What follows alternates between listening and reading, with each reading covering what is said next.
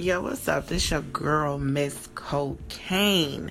And I'm just coming through just to come and introduce myself.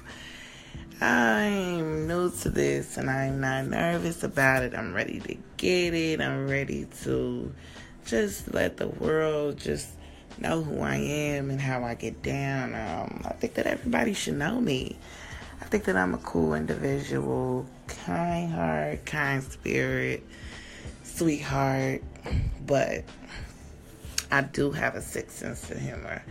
And I am silly and pretty open. I like to talk about a lot of different things from sex to music to life goals to religion. I mean, whatever come to mind. You know what I'm talking about? Um, I do like to laugh and joke around a lot. I'm a mom. I'm very passionate about being a mom. I would kick your ass over my son. I do not play about poo, okay?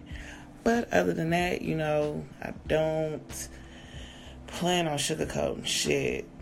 We gonna have fun. We gonna do whatever. We we not finna act like we bougie. We sedity. We better than everybody. Ain't no judging. We just about to have fun.